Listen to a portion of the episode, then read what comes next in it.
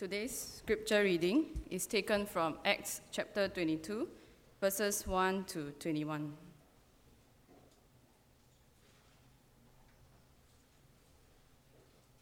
Acts chapter 22, verse 1. Brothers and fathers, hear the defense that I now make before you. And when they heard that he was addressing them in the Hebrew language, they became even more quiet. And he said, I am a Jew, born in Tarsus in Cilicia, but brought up in this city, educated at the feet of Gamaliel according to the strict manner of the law of our fathers, being zealous for God as all of you are this day. I persecuted this way to the death, binding and delivering to prison both men and women, as the high priest and the whole council of elders can bear me witness. From them I received letters to the brothers, and I journeyed toward Damascus to take those also who were there and bring them in bonds to Jerusalem to be punished. As I was on my way and drew near to Damascus, about noon a great light from heaven suddenly shone around me, and I fell to the ground and heard a voice saying to me, Saul, Saul, why are you persecuting me? And I answered, Who are you, Lord? And he said to me, I am Jesus of Nazareth, whom you are persecuting. Now those who were with me saw the light, but did not understand the voice of the one who was speaking to me. And I said, What shall I do, Lord? And the Lord said to me, Rise and go into Damascus, and there you will be told all that is appointed for you to do. And since I could not see because of the brightness of that light, I was led by the hand by those who were with me and came into Damascus. And one Ananias, a devout man according to the law, well spoken of by all the Jews who lived there, came to me and standing by me said to me, Brother Saul, receive your sight. And at that very hour I received my sight and saw him. And he said, The God of our fathers appointed you to know his will, to see the righteous one, and to hear a voice from his mouth. For you will be a witness for him to everyone of what you have seen and heard. And now why do you wait? Rise and be baptized and wash away your sins, calling on his name. When I had returned to Jerusalem and was praying in the temple, I fell into a trance and saw him saying to me, Make haste and get out of Jerusalem quickly, because they will not accept your testimony about me. And I said, Lord, they themselves know that in one synagogue after another I imprisoned and beat those who believed in you. And when the blood of Stephen, your witness, was being shed, I myself was standing by and approving and watching over the garments of those who killed him. And he said to me, Go, for I will send you far away to the Gentiles.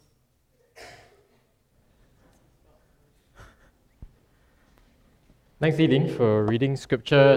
Ooh, that sounds funny. Thanks, Li Ling, for reading scripture for us. Let's go to God in prayer again as we prepare our hearts to hear His word. Dear Father, as we've just sung, indeed our hearts are prone to wander. And Father, we pray that you would seal our hearts by your Spirit. Help us to listen well. We pray this in Jesus' name. Amen. We all like inspiring stories about people. Tales of human courage, perseverance, of dramatic transformations and unwavering hope in the midst of trouble. Hollywood knows this. So, there are loads of movies about these kinds of inspiring human interest stories. Just Google top inspiring movies. You get a whole list of movies that, some of them could be worth watching. A personal favorite of our families is this really old movie called It's a Wonderful Life. I'm not sure, maybe way past most of our times. It's a movie from the 1940s, so when movies were still in black and white. But it's a really good movie. It's a movie that people watch during Christmas time, and that's something that we do as a family as well. It's a Wonderful Life, old James Stewart movie. If you haven't seen it, it is on Netflix. Just give you some ideas of movies to watch. Why do we enjoy inspiring stories so much? I think one reason is because they make us hopeful by reminding us of our humanity. Now, these kinds of inspiring stories encourage us to look beyond ourselves, to look beyond our circumstances, and to hope for something better. Now, is this why you're here this morning? Is this why we're gathered this morning? We all hope for something better. Now, some of us might be looking for something or someone who can transform our lives, to make us the person that we long to be, to make us better. Now, today we'll hear the story of the Apostle Paul, a man who was radically transformed. Now, but this is not just any other story of human courage and hope. Now, the hero of this story is actually not Paul himself. The hero of this story is God himself. It's a story of how God intervenes dramatically in Paul's life. It's a story of how God transforms Paul from a persecutor of Christians to a proclaimer of the very faith that he once tried to destroy. God transforms Paul from an enemy of the faith to a follower and friend of Jesus Christ. Now, what does Paul's story have to do with us? Now, is this like watching a feel-good movie that makes us feel all warm and fuzzy inside, but after that, ultimately leaves us unchanged? Now, I hope not. Because as we consider this God who transforms Paul, this is the same God yesterday, today, and tomorrow. This same God who turned Paul's life around is the same God who's able to transform us and to make us new people. Now, this is why Paul's story is so important. It's so important that it's actually mentioned 3 times in the book of Acts, in chapters 9, chapters 26, and here in our text, chapter 22. Luke's point in repeating this story is because he's trying to encourage us to look to this same God who's able to transform us by his power and grace. Now, Paul's story shows us the miracle of conversion, when God calls us out of darkness into his marvelous light. So this is a story that we all need to hear. Whether we are Christians or whether we are not Christians, this is the story that we all need to hear, including those of us who've been Christians for a really long time. It's so easy for us to lose sight of what God has done in our lives, and is doing and will do in our lives. So this is something that we need to hear. So let's dive in. What do we learn about conversion from this text? Number 1, God moves first in conversion. Now, Paul tells his conversion story in verses 3 to 21, that text that was just read for us. This story is really his response to an angry crowd of Jews who are accusing him of speaking against their Jewish religion. And they're also wrongly accusing Paul of bringing a Gentile Trophimus into the temple, which was strictly off limits to non-Jews. Now, how did Paul end up in this spot where he's facing an unfriendly audience? Now, we need to rewind a bit to look at chapter 21. So in chapter 21, Paul visits the church in Jerusalem. He visits James and the church elders there, and he tells them that God is doing a great work among the Gentiles. And they hear this report from Paul, and they rejoice. They give thanks to God for what he's doing among the Gentiles. But at the same time, James and the church elders in Jerusalem, they raise a concern with Paul as well. They say, hey, Paul, we're so happy that God is working through you for the Gentiles, but there's this one concern that we need to raise with you. It's this. There's some false rumors about you that have been spreading. And these false rumors say that you've been teaching the Jews to forsake the Old Testament law, especially the law of circumcision. So James and the church elders, they present this plan of action to Paul. Say, hey, Paul, you're facing these rumors. Here's what we suggest to you. Why don't you ceremonially purify yourself according to Jewish custom? And at the same time, there are these 4 guys who are fulfilling a vow, probably a Nazareth vow. Why don't you pay for their offering at the temple? So you take these 4 guys with you, and then you yourself go and ceremonially purify yourself at the temple. So James and the church elders are suggesting to Paul that if he does this publicly at the temple, then he can be seen to be a faithful Jew, and all the rumors about him hopefully can be dispelled. So Paul thinks, okay, it's a reasonable suggestion. I'll go to the temple and I'll do these things. But the plan seems to backfire. Paul shows up at the temple. He's spotted by some Jews from Asia, probably Ephesus, and they recognize him. Hey, that's that troublemaker that we've seen in Ephesus before. So what do? They stir up the crowd, and then they kind of grab Paul, and they would have killed him if the Roman soldiers had not intervened. Kind of ironic, the Jew is saved by the Romans from the Jews themselves. And the Roman commander, Claudius Lysias, he allows Paul to speak to the crowd and to defend himself against their accusations. Now, this is when Paul tells his story of conversion. Now, he's telling them, hey, this is how I became a follower of Jesus. The first point that Paul makes in his defense is that, look, he's always been a devout Jew. You see how Paul respectfully identifies himself with the crowd? What does he call them? Brothers and fathers. Those are very respectful terms. He says, hey, I'm one of you. I recognize you as my fellow brothers. And he speaks to them in Aramaic, which is the language of the Jews. He chooses Aramaic rather than Greek, so that he's able to communicate them in the language of the Hebrews.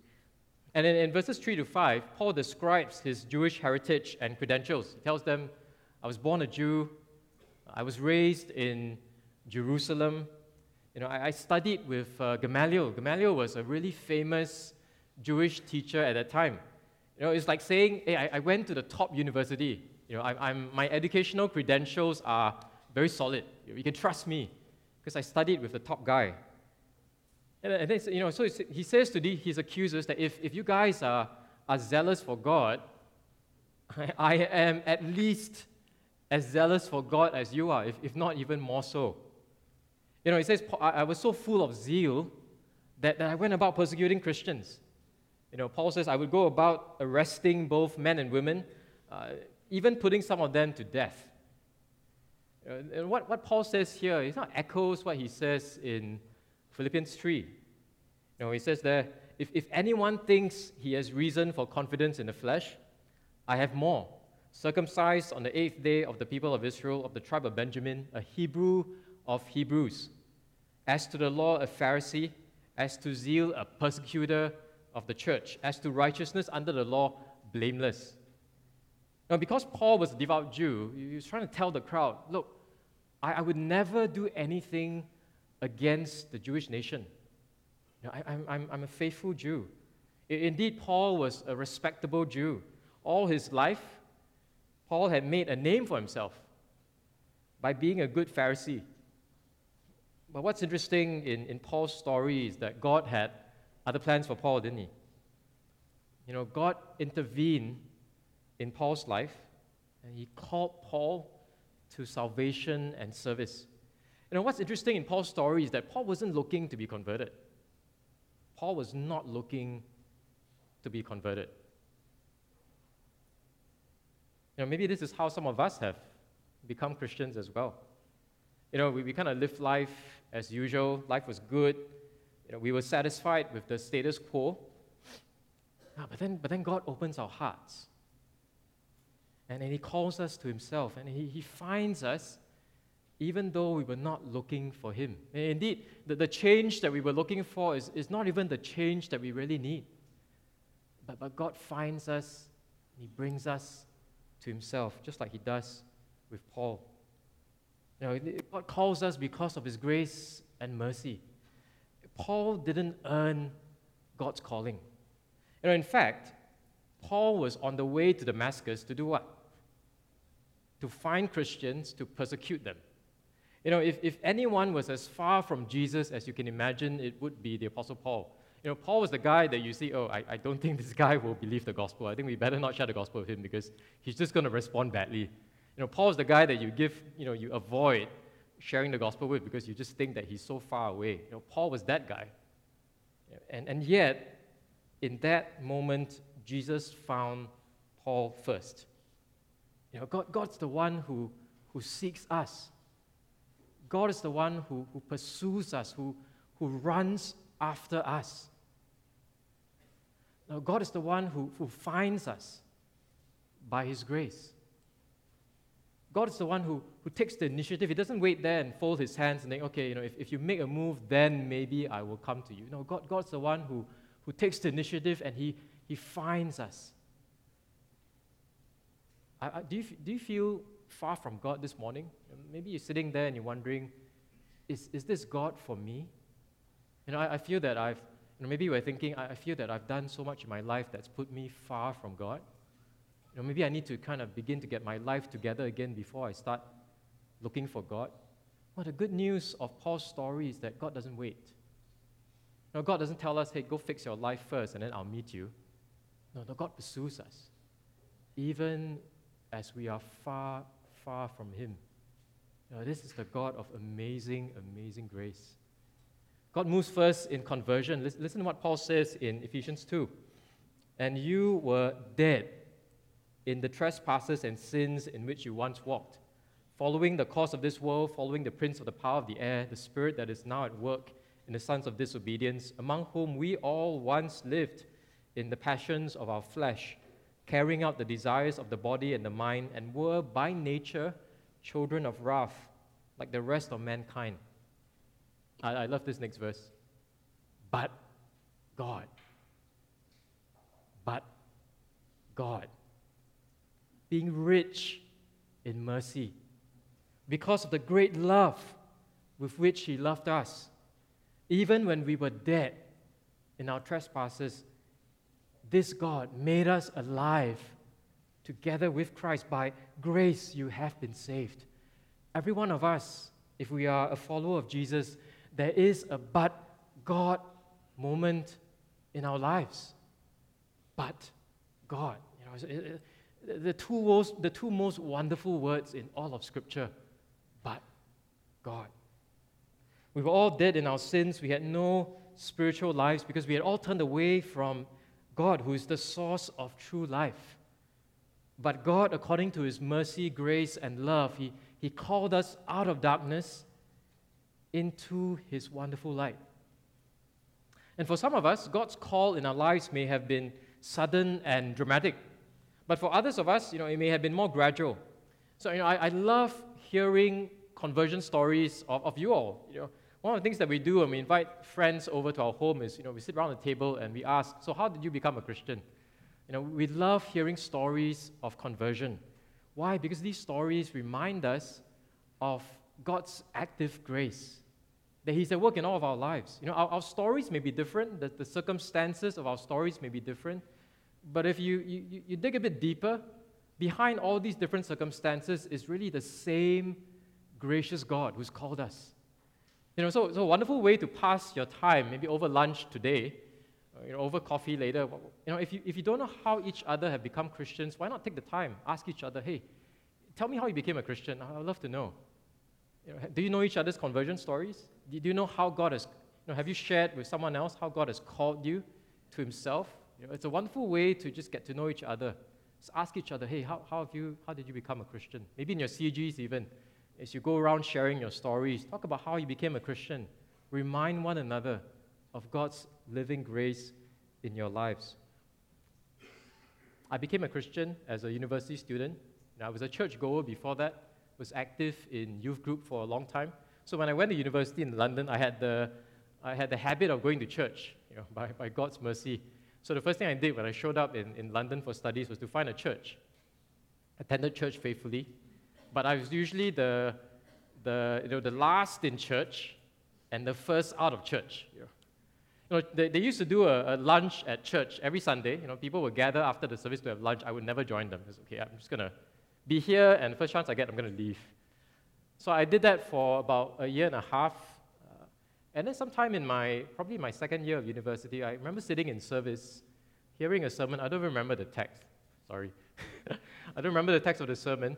But I remember hearing the sermon, and at the end of the sermon, you know, this thought came to my mind. You know, I've just heard the gospel. I've just heard about what it means to follow Jesus, what it means to repent of my sin and to put my faith in the Son of God. And I thought to myself, I don't think I'm a Christian. No, that's what I thought to myself. I don't think I'm a Christian. You know, I've been going to church, I've been active, serving here and there, but at the moment I realized the gospel hadn't quite taken root in my heart. So I remember at that, after hearing that sermon in that service, I just prayed, God, forgive me. You know, I really need to repent and to turn back to you. So that's how I became a Christian. You know, God was really gracious in my life. You know, he had kind of given me Christian habits, even though I wasn't a Christian, and he put me under the faithful preaching of the Word. And I think I give thanks to God for the fruit I saw after that. I actually began to stick around at church, began to have lunch with people, began to actually share my faith with my friends at school. You know, before that, before I was a Christian, you know, I kind of thought, witnessing is a good thing to do, but I don't want to tell people I'm a Christian because that might make Christianity look bad. So I never shared the faith with anyone. But after that, I began to trust in Christ, and I began to see this fruit in my life. And I thank God for that. That's the story of God's grace in my life. And I'm sure many of us can share similar stories. I pray that we'll do that with one another. You know, how should we respond to this gracious God? I think the only right response is to draw near to Him. You know, stop running away. You know, draw near to Him. God has taken the initiative to draw near to us. The fact that He moves first should encourage us to come to Him. He's a personal God who knows us. He doesn't just know us, He desires for us to know Him, to find Him. Now, this ought to open our hearts to one another as well.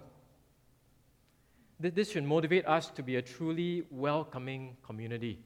And because God has taken the initiative to move to us, we can also take the initiative to move towards others.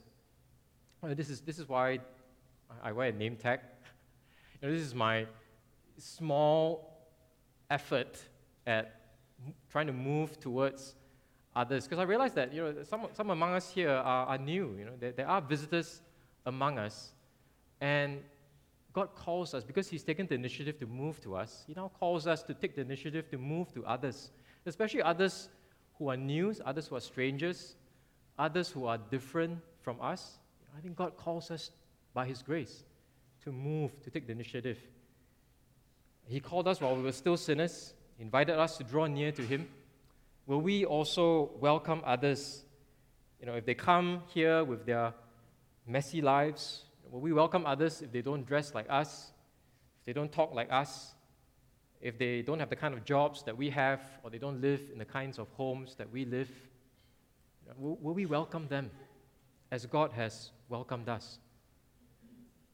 You know, for example, we reach out in the community, and we regularly get children from the community here among us, you know, either through the reading program or the tuition ministry.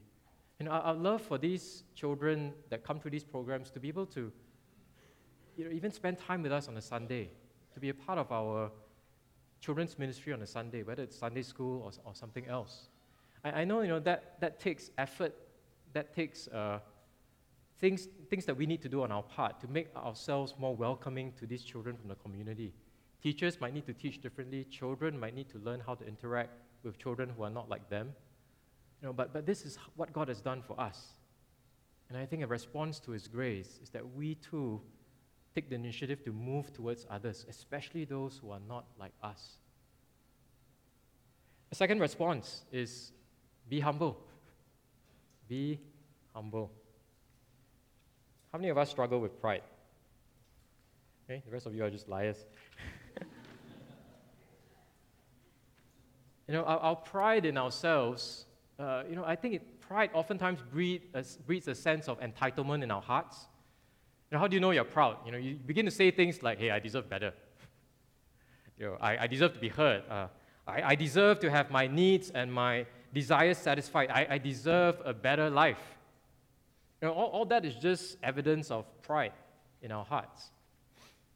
You know, we get upset with people because we think that these people haven't given us what we deserve. You know, I'm upset with my children because my children haven't given me what I deserve, which is a quiet evening at home without the need for any discipline. You know? So I get upset with them, right? Not because they're disobedient, but because they've not given me what I deserve. You know, maybe some of us get angry with God as well. You know, God, you've not given me what I deserve, a better life. But what if God really gave us what we deserved? Have you thought about that?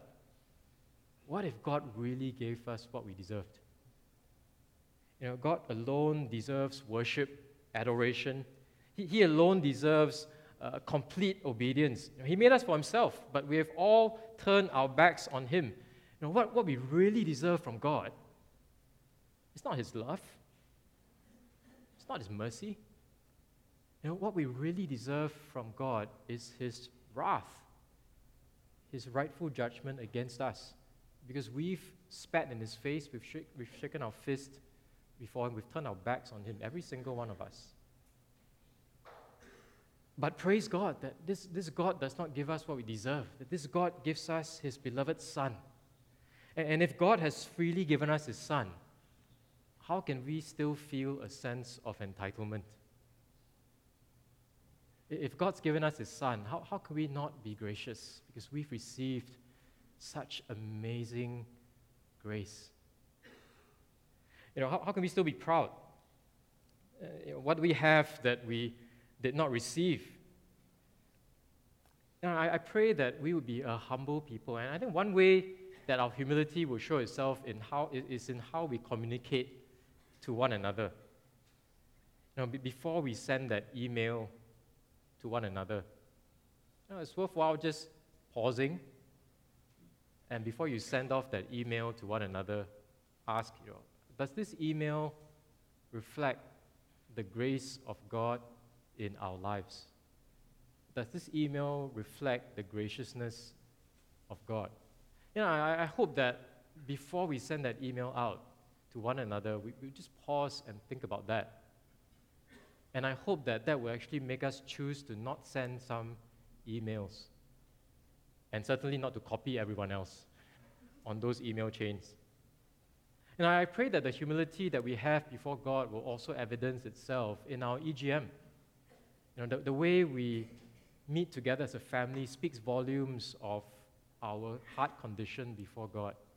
And I pray that our EGM together might be characterized by humility, by a genuine understanding that we all are beggars who have received God's grace. We're not entitled to anything, but we are complete recipients of God's grace. And I pray that truth will really transform how we interact with one another in our meetings together.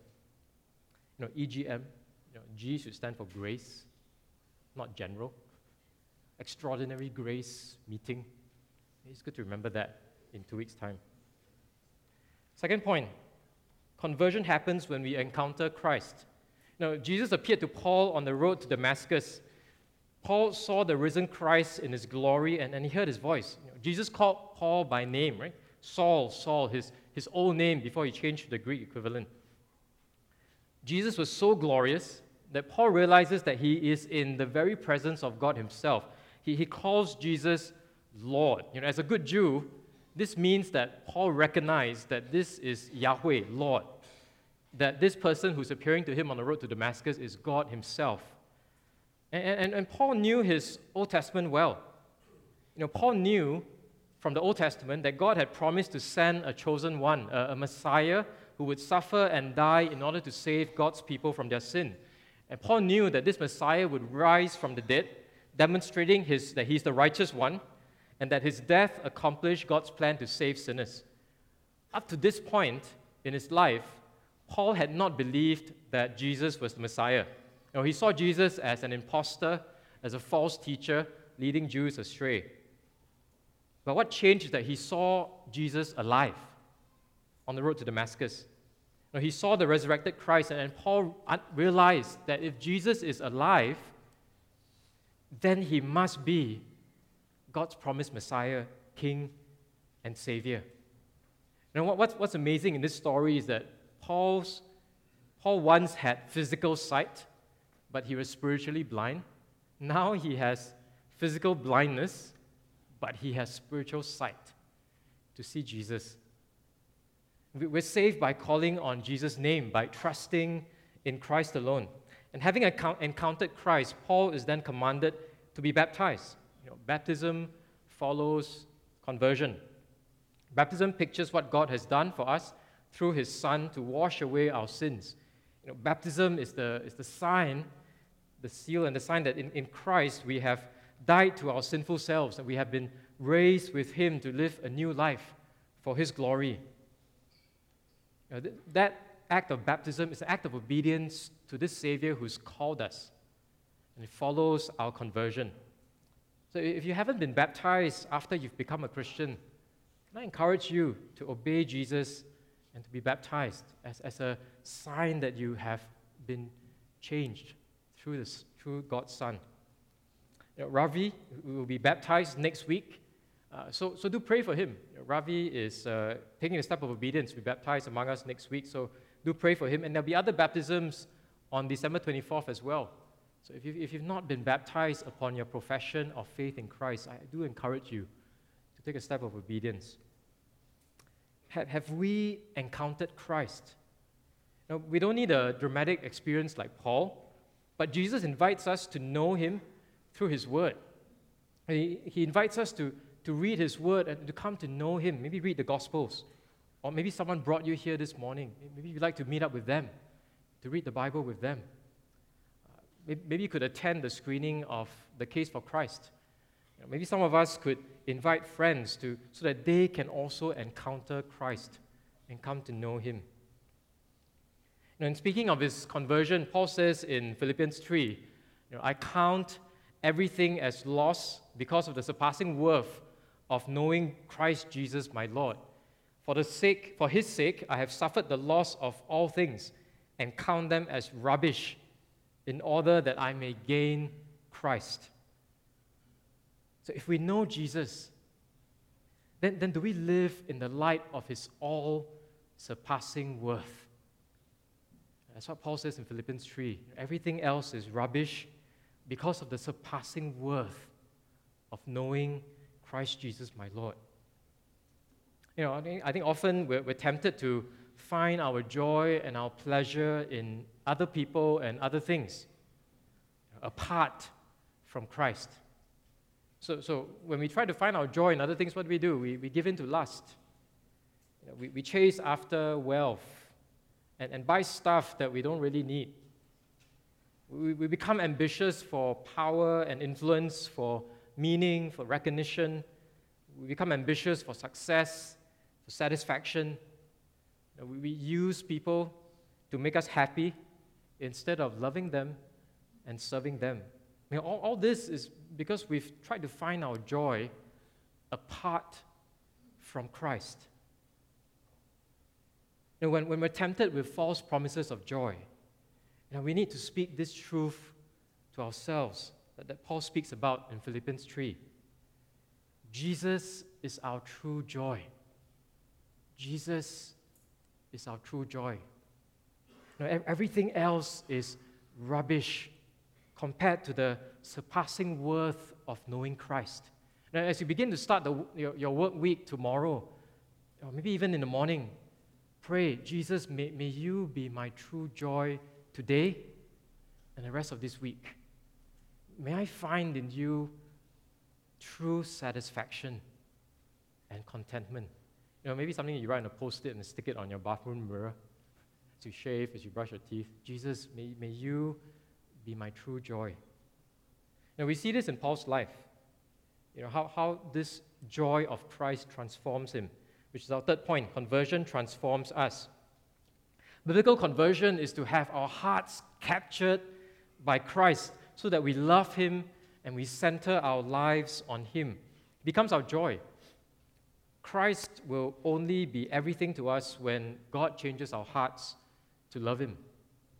So biblical conversion is more than just saying a sinner's prayer. Biblical conversion is not just walking down the aisle and making some external profession of faith. Biblical conversion is not just making a decision for Jesus. Biblical conversion goes so much deeper than that, because we can do all these things. We can say a sinner's prayer, we can walk the aisle, we can make a decision for Jesus. We can do all that, and yet, after that, go back to life as normal, as though nothing has changed. But that's not conversion. Conversion is a supernatural, divine work in our hearts. Conversion is, as we heard earlier in the service, conversion is that Ezekiel 36 passage where God takes away our hearts of stone and gives us hearts that love Him, hearts that truly follow Him. That's biblical conversion. It's something that God must do. It's outside my pay scale. I can't convert anyone. We can't convert anyone. This is something that only God can do. And this is what God did for Paul.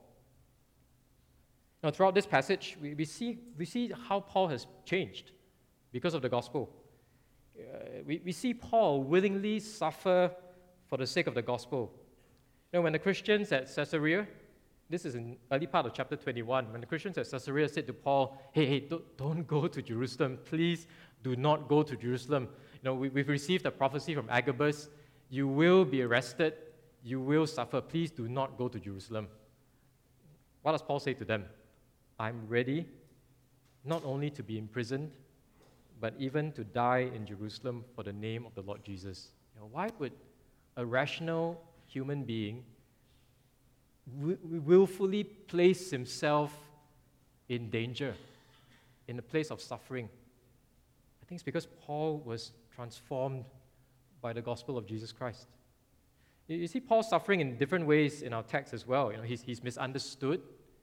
He is falsely accused. He is treated unjustly, beaten, and arrested.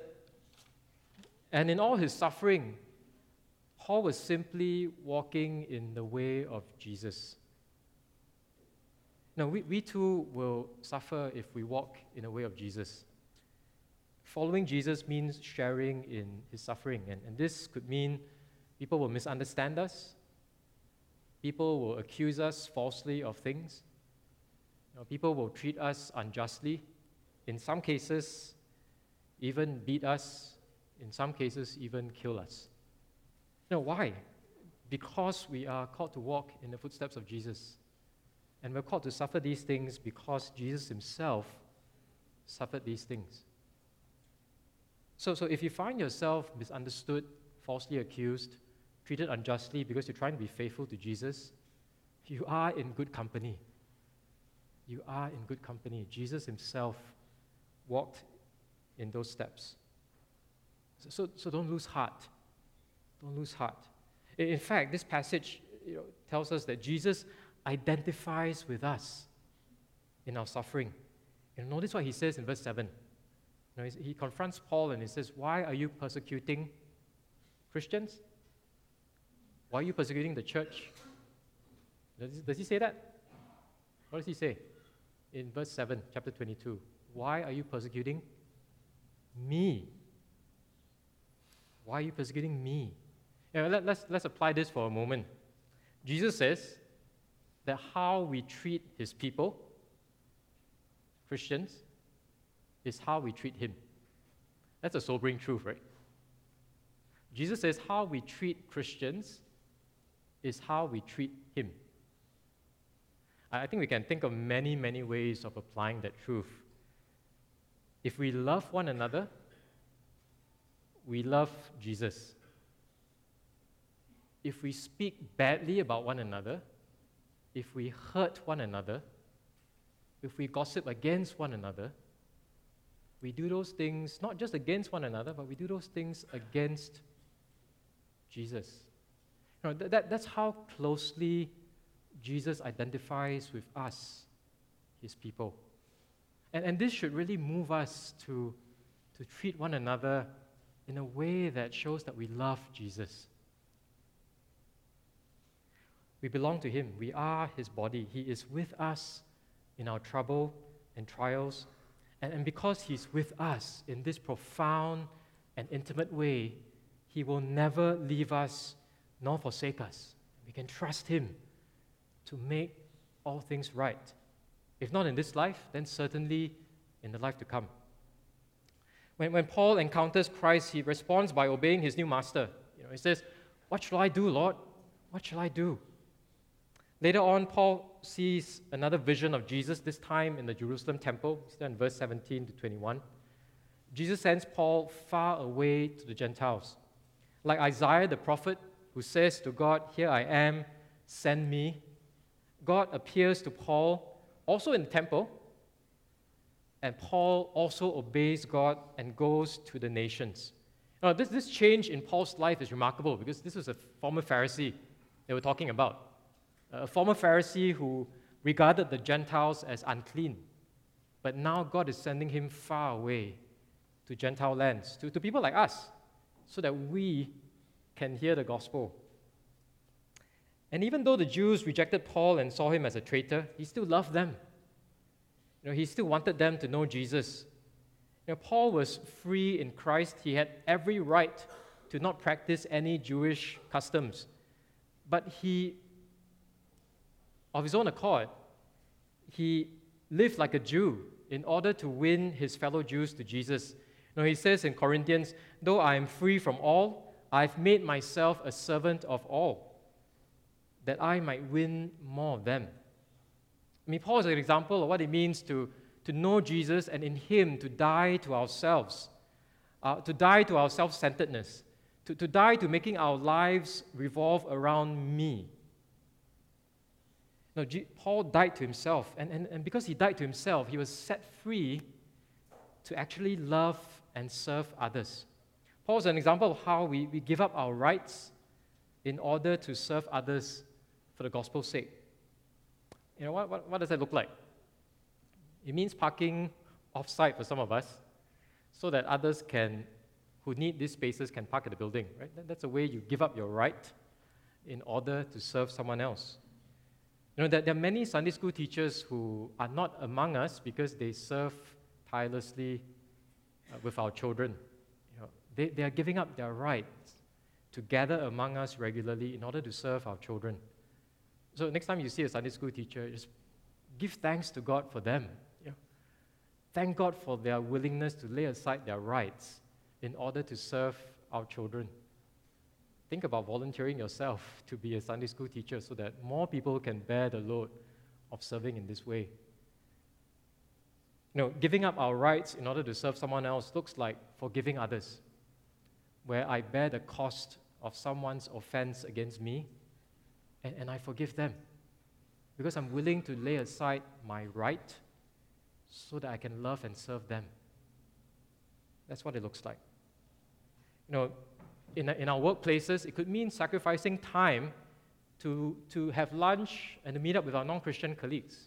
I'm laying aside my right so that I can serve my colleagues, to build relationships with them, to get to know them. You know, even though I know it's a cost to me in terms of time, but I'm willing to do that, to serve the people around me. I mean, those are just some examples of what it means to lay aside our rights in order to win people to Jesus. And Paul did it, and I pray that we too will do the same. You know, the story of Paul's conversion is not just a feel-good story. It's not like a nice Hollywood movie you watch over Christmas. You know, you feel all warm, and after that you kind of forget about it for the rest of the year. No, the miracle of Paul's conversion is meant to point us to this God who works miracles, to this God who transforms our life by his grace, this God who is strong to save. And the good news of the gospel is that Paul's story can be ours as well.